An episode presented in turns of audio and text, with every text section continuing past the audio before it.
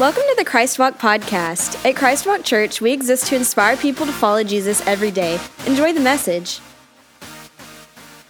Well, good morning, Christ Walk. How is everybody doing today? Nice.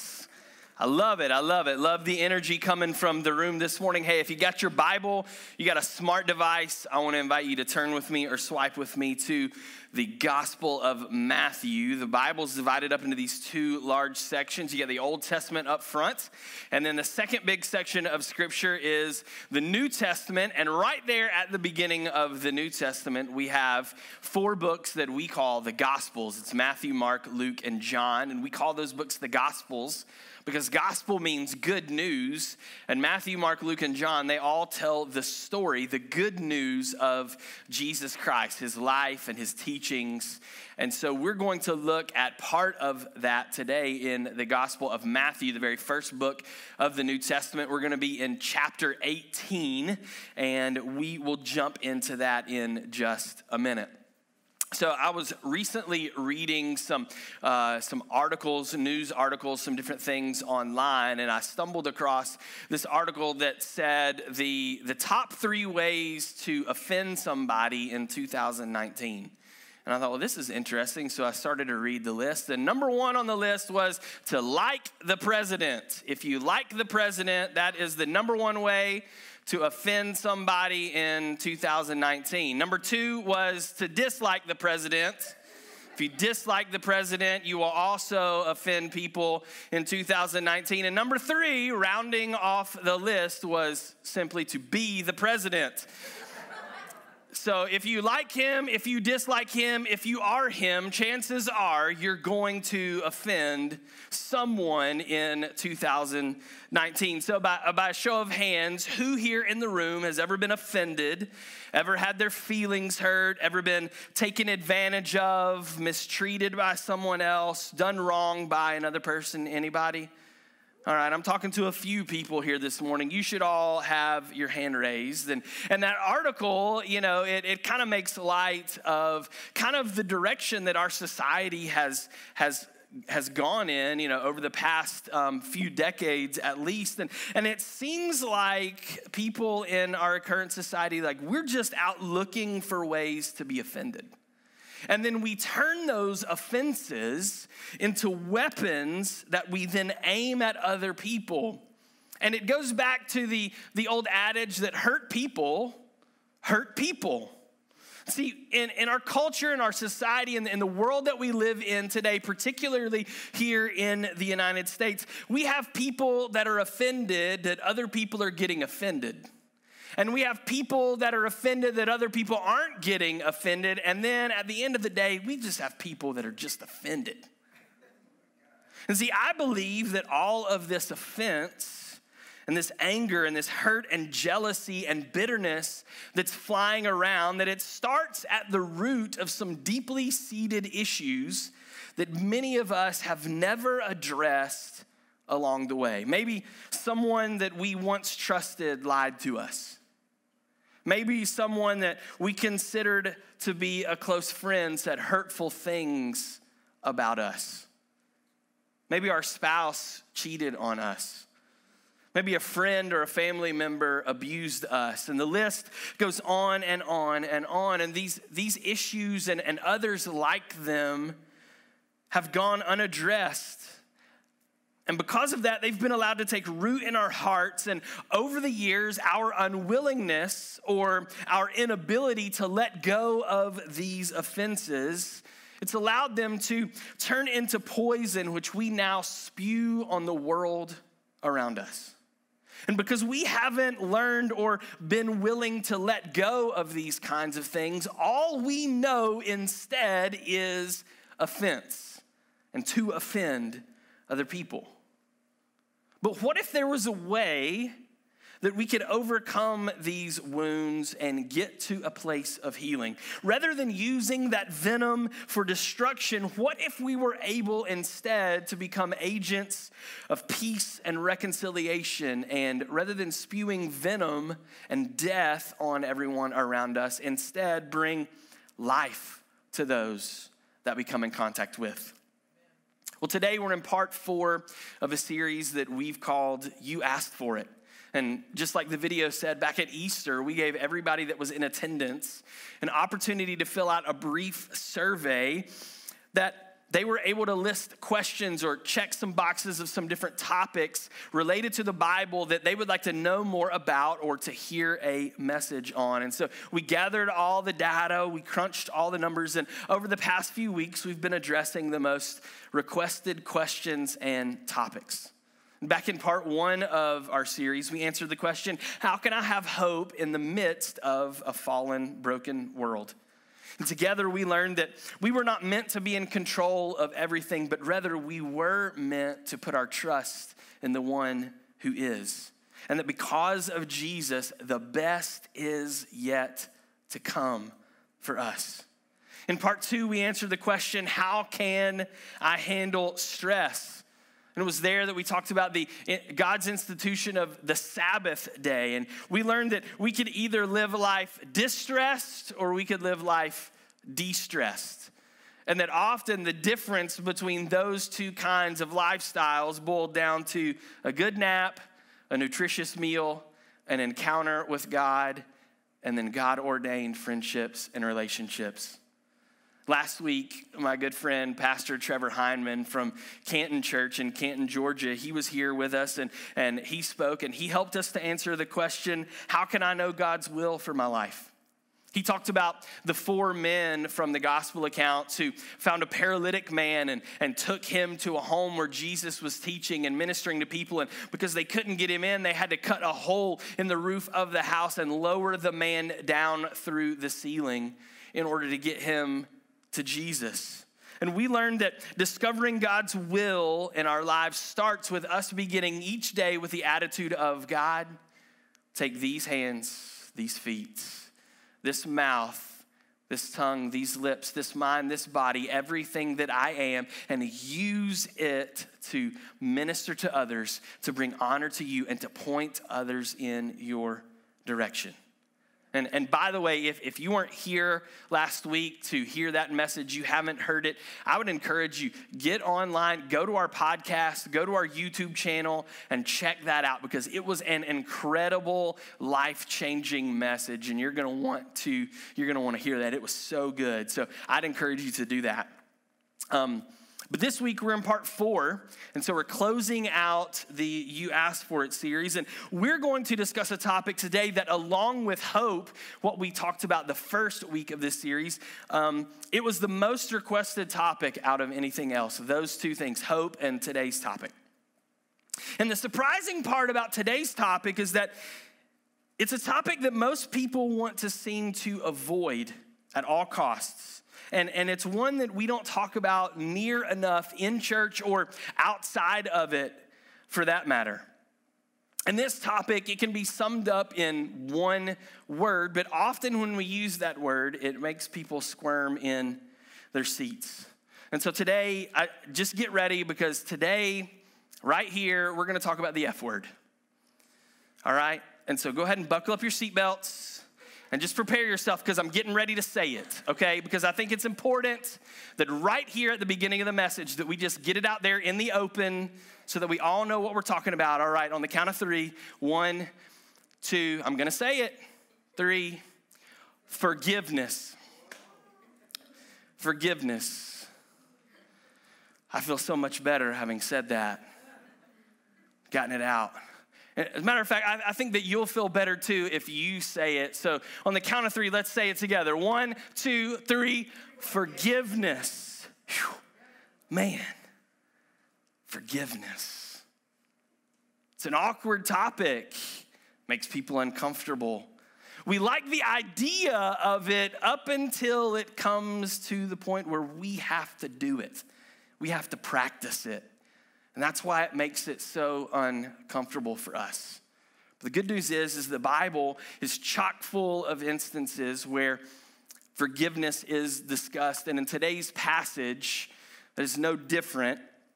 Um, let's jump in together to Matthew chapter 18, and we're going to start with verse 21. My Bible reads this way it says, Then Peter, who's one of the disciples, Peter came to Jesus and asked, Lord, when my fellow believer sins against me, how many times must I forgive him? Should I forgive him as many as seven times? And Jesus answered, I tell you, you must forgive him more than seven times. You must forgive him even if he wrongs you 70 times seven. The kingdom of heaven is like a king who decided to collect the money his servants owed him. And when the king began to collect his money, a servant who owed him several million dollars was brought to him. But the servant did not have enough money to pay his master, the king. So the master ordered that everything the servant owned should be sold, even the servant's wife and children. Then the money would be used to pay the king what the servant owed. But the servant fell on his knees and begged, Be patient with me, and I will pay you back everything I owe. The master felt sorry for his servant and told him he did not have to pay it back. And then he let the servant go free. Later, that same servant found another servant who owed him a few dollars. The servant grabbed him around the neck and said, Pay me the money you owe me. The other servant fell on his knees and begged him, Be patient with me, and I will pay you everything I owe. But the first servant refused to be patient. He threw the other servant into prison until he could pay everything that he owed. When the other servants saw what had happened, they were very sorry. So they went and told their master all that had happened. Then the master called his servant in and said, You evil servant, because you should have showed mercy to that other servant, just as I showed mercy to you. The master was very angry and put the servant in prison to be punished until he could pay everything he owed. This king, Jesus said, did what my heavenly Father will do to you if you do not forgive your brother or your sister from your heart. So, let me explain a couple things about this passage.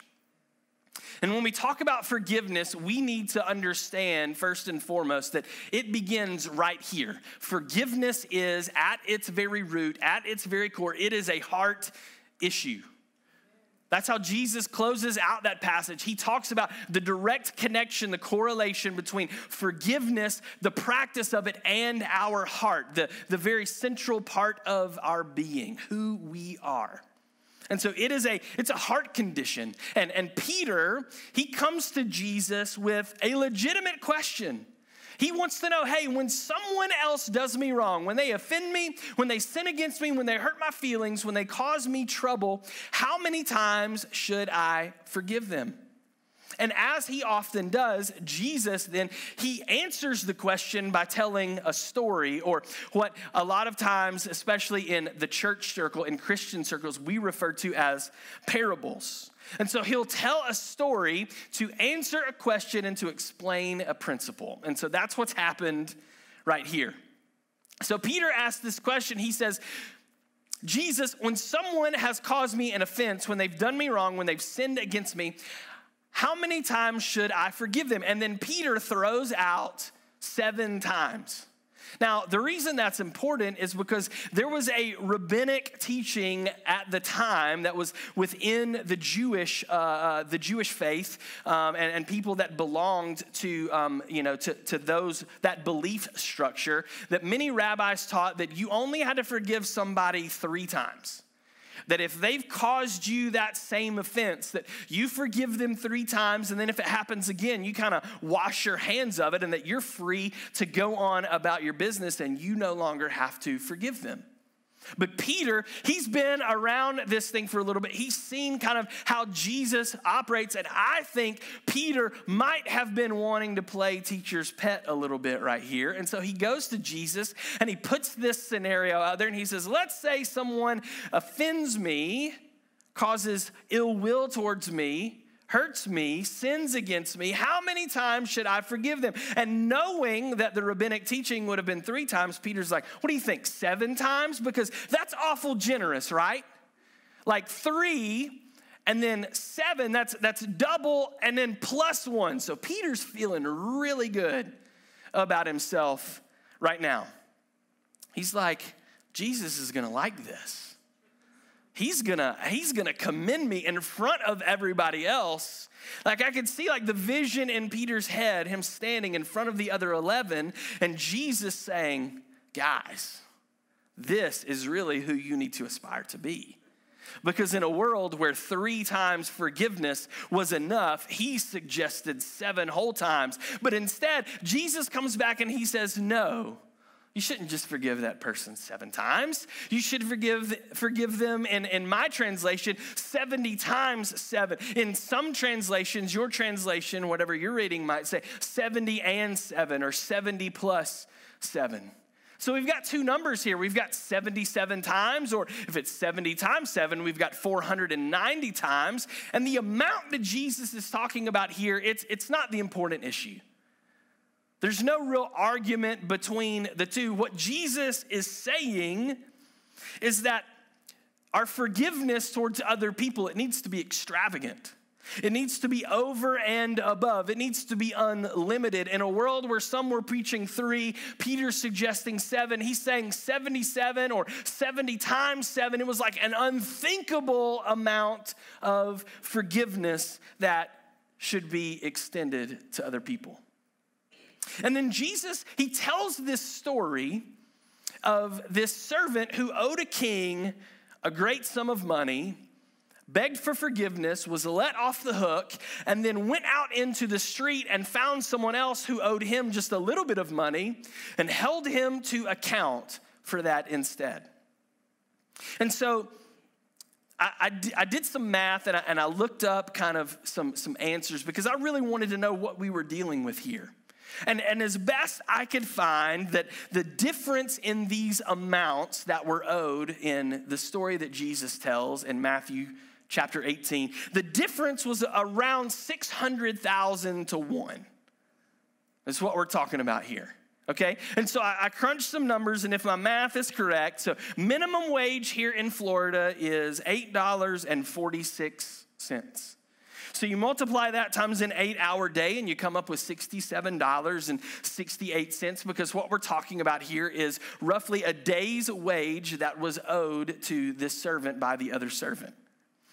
But yet, at 600,000 to one, if, if the day's wage that was owed him was $67.68, at 600,000 to one, that would mean that he owed the king approximately $40,608,000. And so, what we're talking about here in this story that Jesus is telling, and to, to help put this into perspective for everyone, is that the servant had a debt in excess of $40 million forgiven wiped clean, eradicated, gone. But yet he was unwilling to forgive someone else's debt to him of about $70. Here's the principle that Jesus is conveying. If you're taking notes, write this down.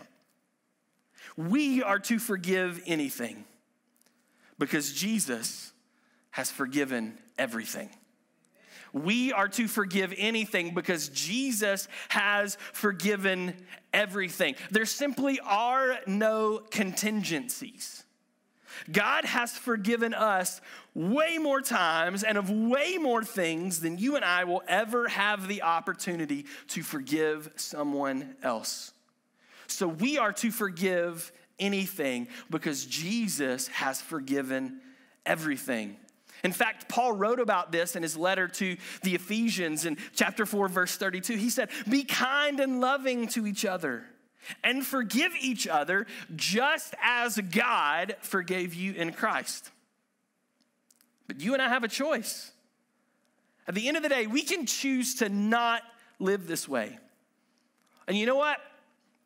I hear a lot of people, and I'm not talking about outside the church, I hear a lot of people inside the church, Christ followers, at least they claim to be, and I hear them say things like this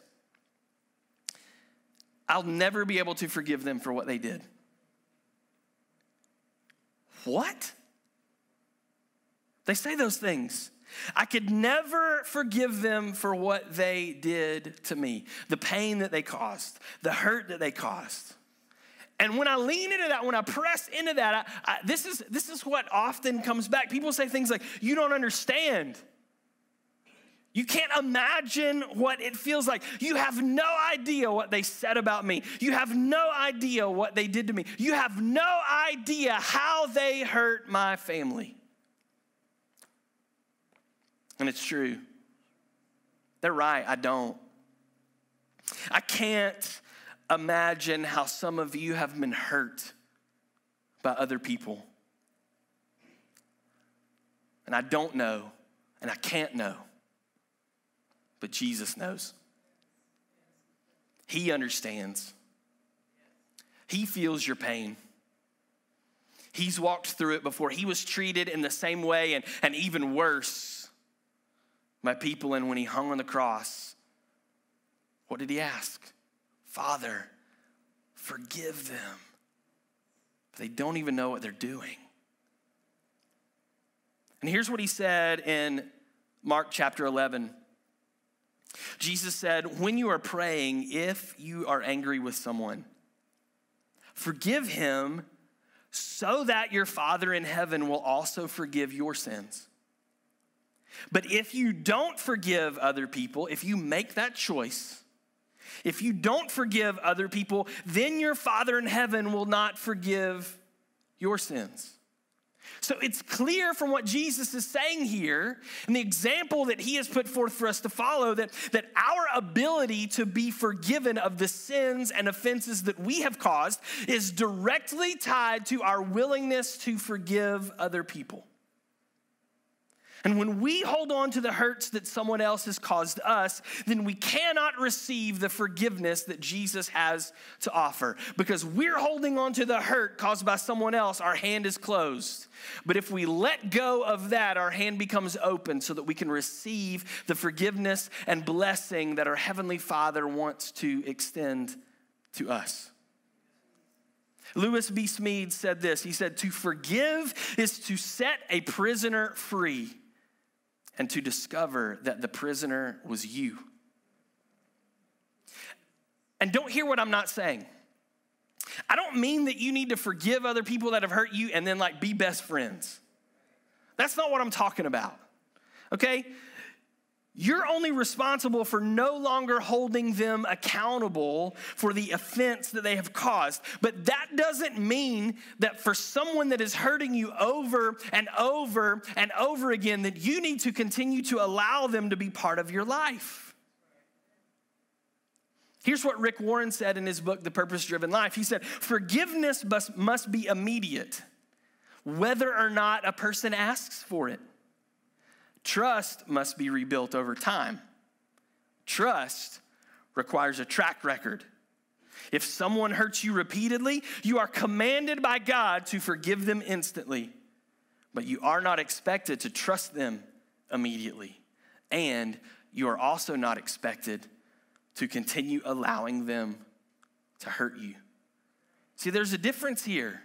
You can let go and move on. You can forgive and move past that, but you don't have to forgive and then keep putting yourself in the situation to just be hurt over and over and over. But when you are hurt, you must forgive. And maybe right now you're thinking, you know, this sounds good and all. Like, I mean, the, like the concept of forgiveness, but like, I don't know, Pastor Blake, I don't know if you've ever tried this or not, but like, have you actually ever like attempted to forgive somebody? Like, it's hard, right?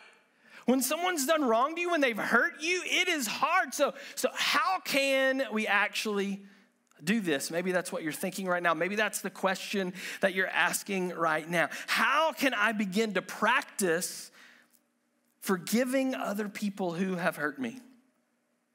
And so, as we close out the message today, I, I want to give you just a few practical steps. In fact, there are four of them. And if you're taking notes, I want to encourage you to write them down.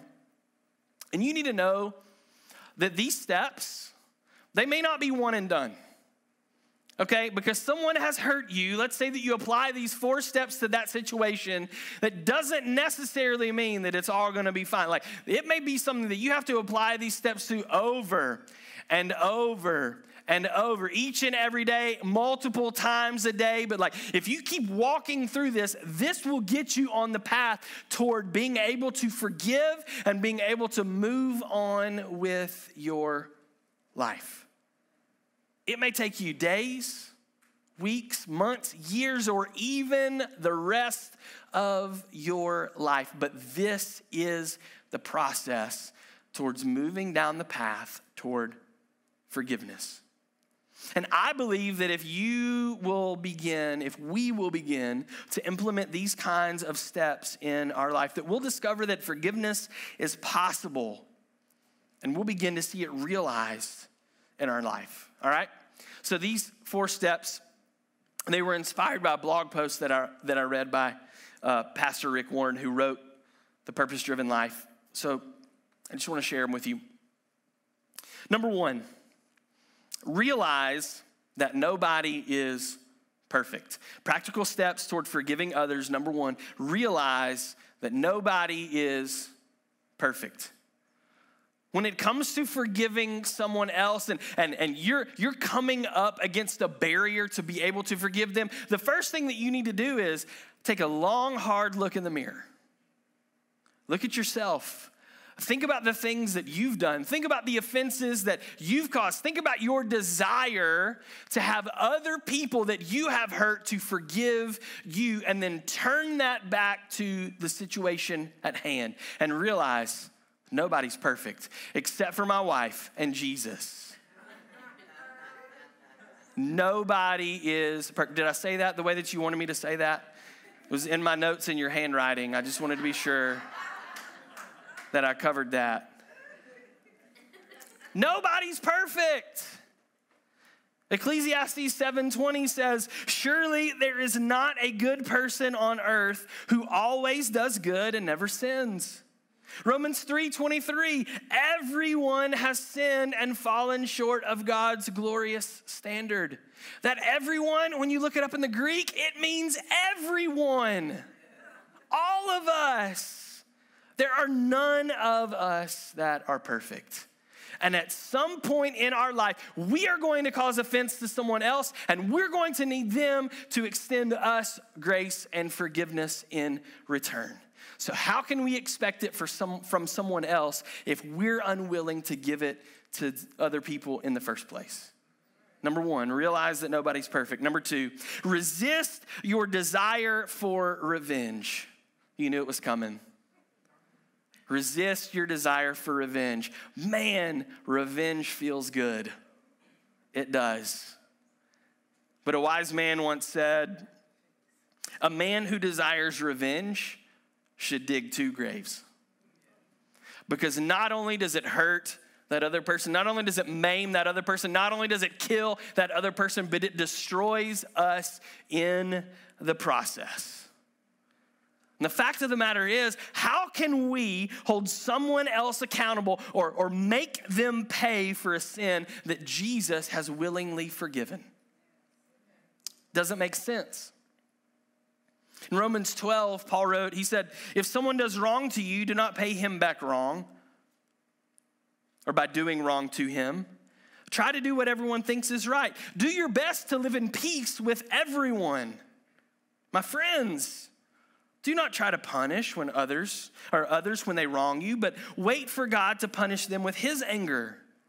It is written, I will punish those who do wrong. I will repay them. That, that means that it's, it's his responsibility, not yours.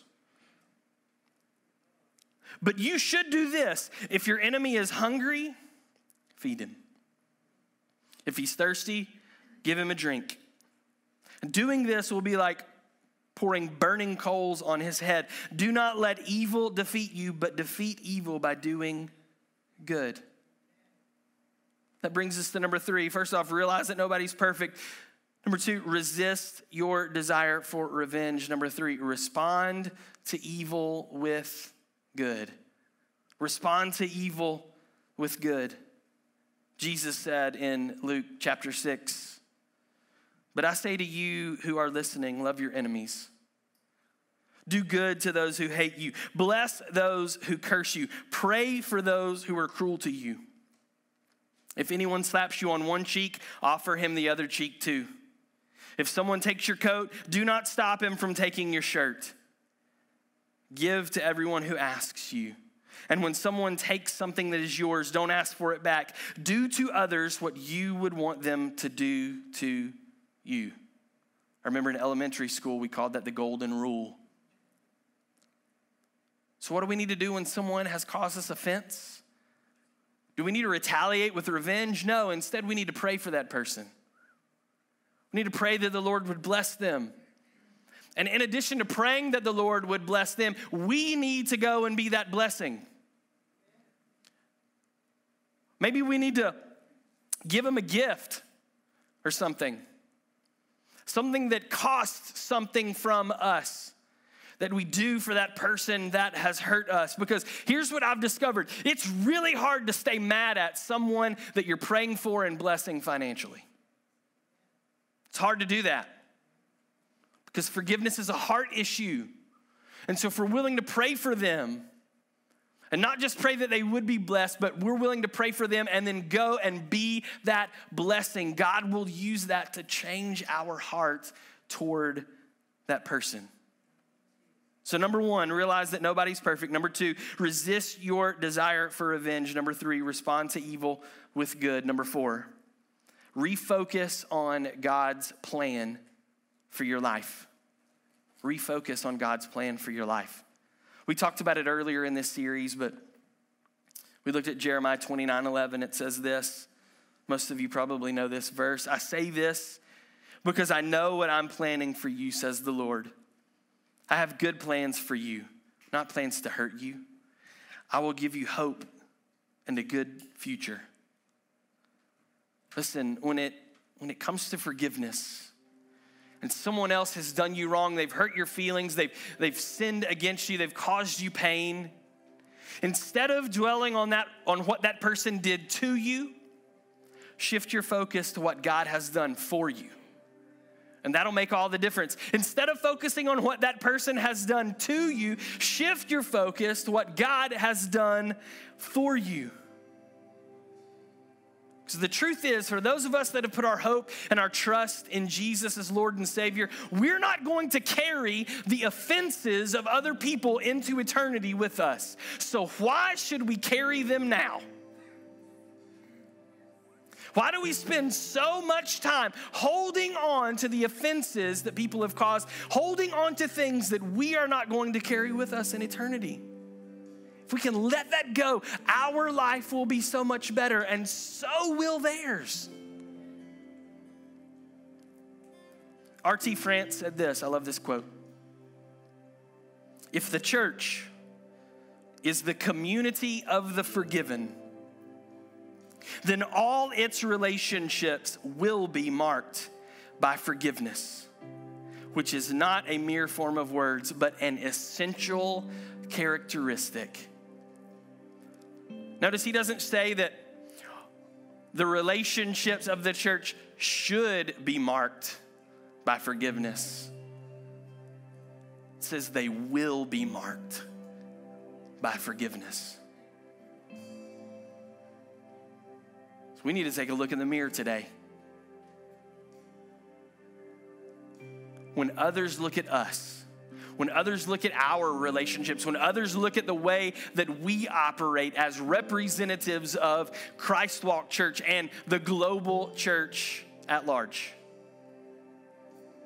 are, are they seeing in us a community that is marked by forgiveness? It's a mandate from Jesus himself that we are to forgive so that our Heavenly Father can in turn forgive us.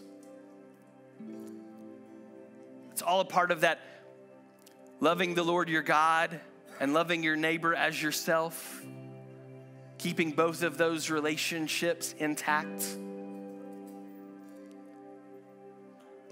So, my question for you today is who do you need to forgive? What hurt have you been holding on to? That you need to let go of so that you can receive the forgiveness of your Heavenly Father through Jesus Christ. Some of us today or this week, we need to have a conversation with our spouse. There's some parents here that maybe today over lunch or tonight over dinner sometime in the next few days, we need to have a heart to heart conversation with our kids. There's some kids in this room. You may need to have a conversation with your parents. Maybe somebody needs to pick up the phone and call someone who used to be your friend. Maybe you need to go home and bake some cookies, take them to your neighbor.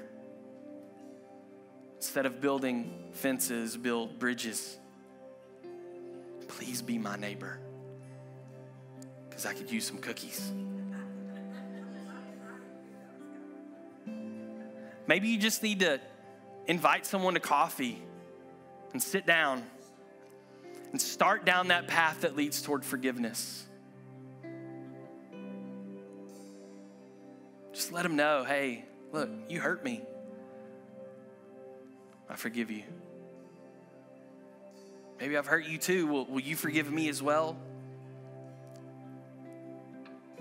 It's all going to start because somebody in this room today takes the initiative to have that tough conversation, to get it out there in the open, to talk about that which we would rather avoid. If we want to live free, we've got to be willing to forgive. Here's what I know about forgiveness. Stepping into forgiveness, it can be so scary because you never know when you put yourself out there what you're going to get in return. But our responsibility is not how someone else responds. Our responsibility is to simply extend forgiveness to those who have hurt us.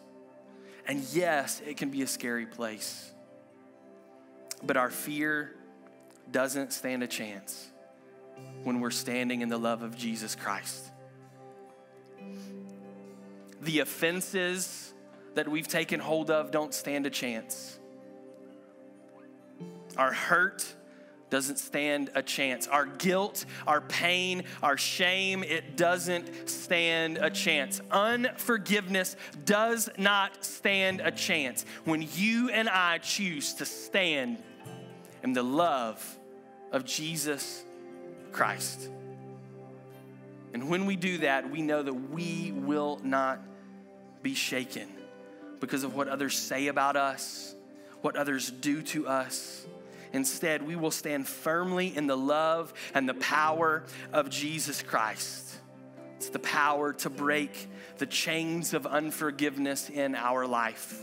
It's the power to heal us from any hurt that others have caused us. It's the power for us to be set free, to extend forgiveness to others and receive forgiveness from our Heavenly Father. Because to forgive is to set a prisoner free and realize that all along the prisoner was you.